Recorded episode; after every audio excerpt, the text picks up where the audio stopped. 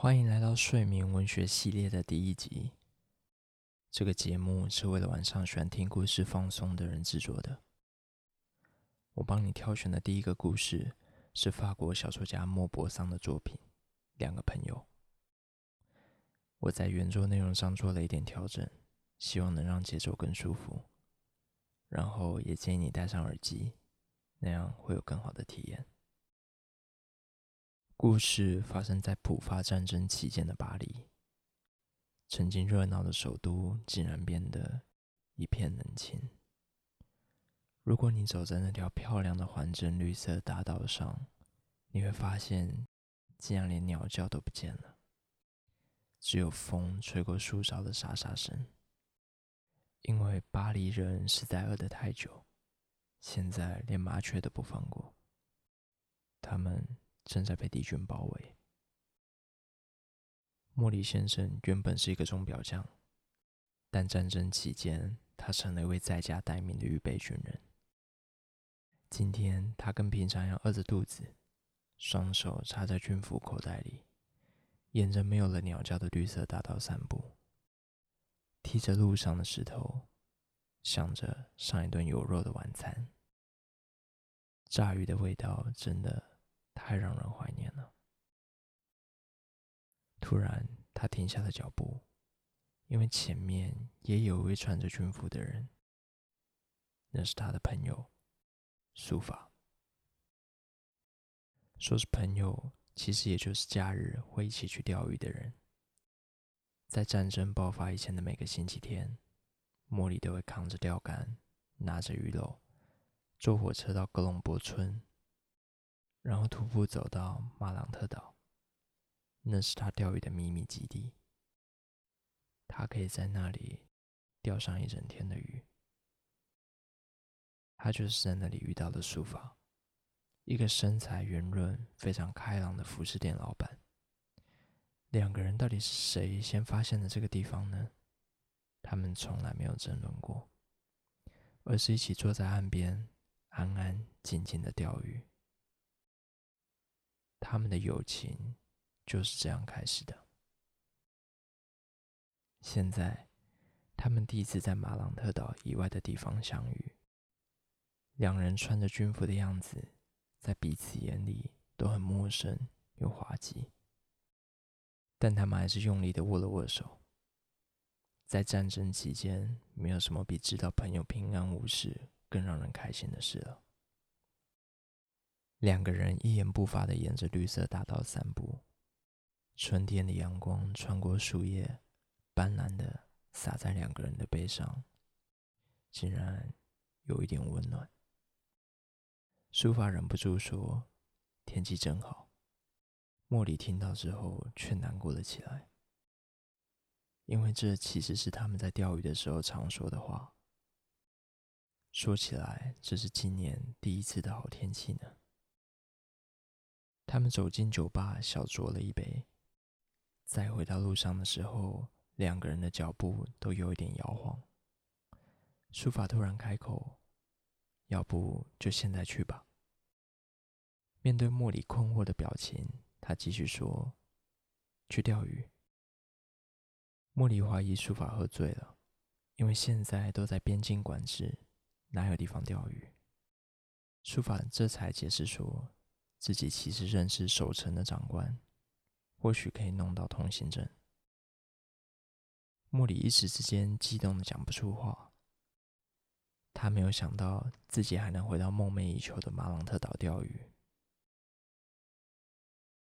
一个小时之后，准备好装备的两个人站在指挥官的办公桌前，等待长官的批示。这时候，他们的酒已经慢慢醒了，开始后悔自己荒谬的提议。在戒严期间申请去钓鱼，他们大概要被轰出去了。没想到指挥官只是笑了笑，说了句：“这时候的鱼很肥美啊”，就批准了他们的申请。于是两人得到了通行证跟口令，顺利的通过哨口。穿过已经成为废墟的格隆博村，还有荒芜的葡萄园。这里，他们突然放慢了脚步，看着远方的山丘。因为军方说敌军普鲁士人就驻守在上面。虽然苏法跟莫里都没有看过他们，但不就是因为这些凶残的普鲁士人包围了巴黎，蹂躏了法国，抢劫杀戮，才让他们陷入了饥饿吗？在两人的想象中，普鲁士的士兵一定是一副毫无感情又凶残的嘴脸，说不定连牙齿都是尖的。莫里忍不住压低了声音问书法：“如果遇见敌军该怎么办？”书法想了想，回答道：“那就送一份炸鱼给他们吧。”不过，虽然态度轻松，他们还是加快了脚步。终于在一阵紧张沉默的赶路后，他们抵达了马朗特岛。两个人看着眼前的景象，忍不住发出了一声叹息。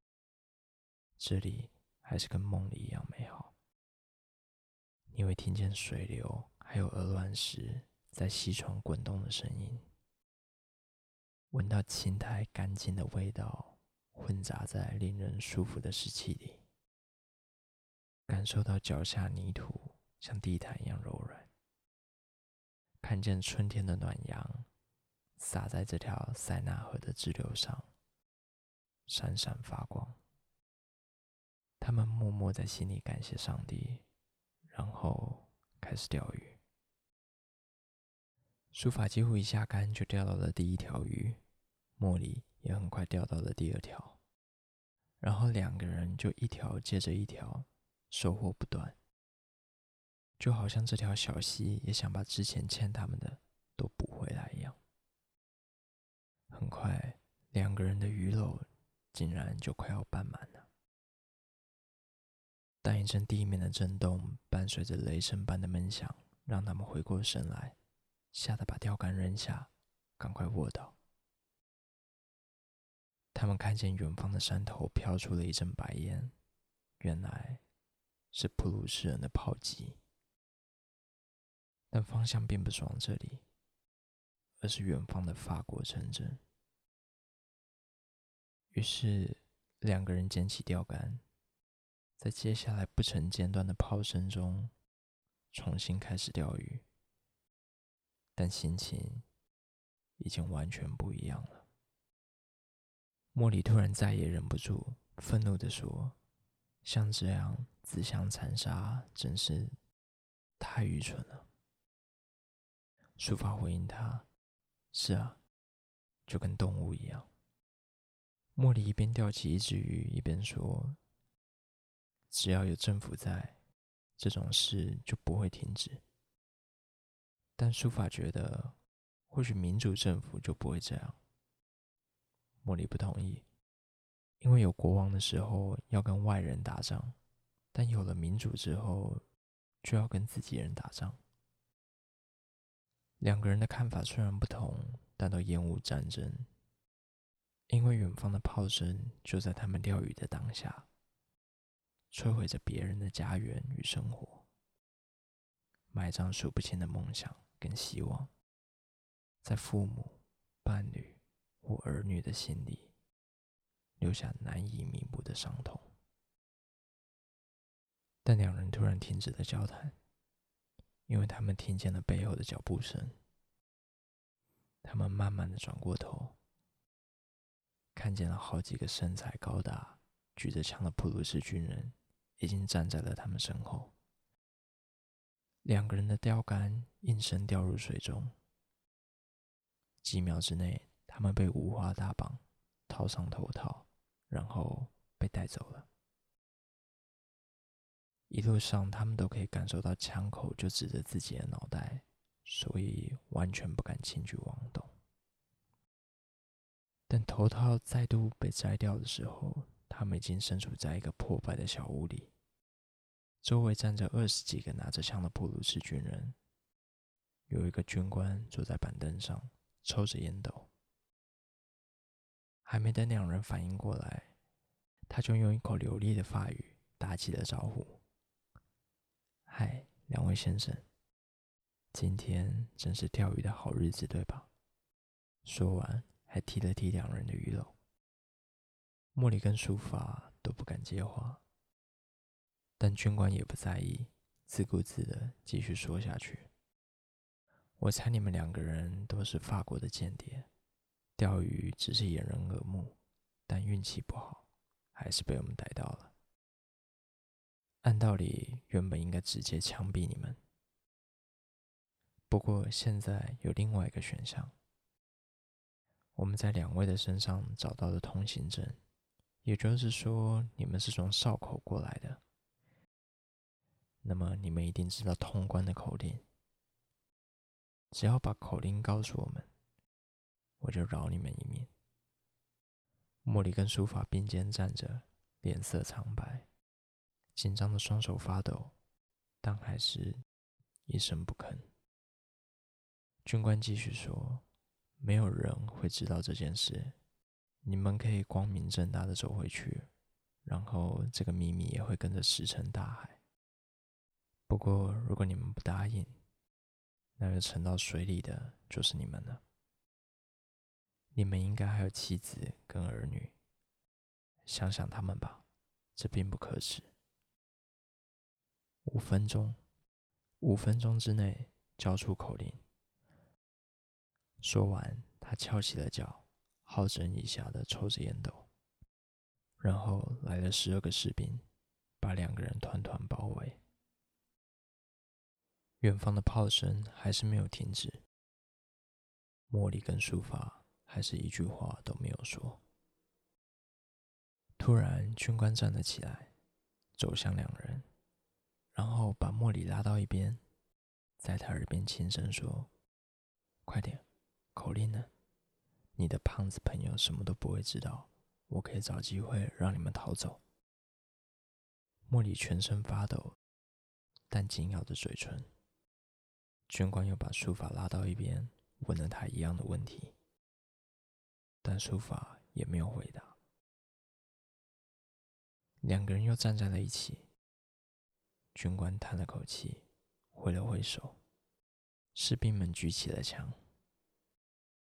这时候，莫莉看见了鱼篓里还在扭动的鱼，它们的鳞片闪闪发光。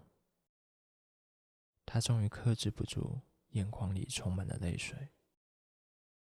她深深吸了一口气，尽可能让声音平稳，对朋友说道：“再见，书法先生。”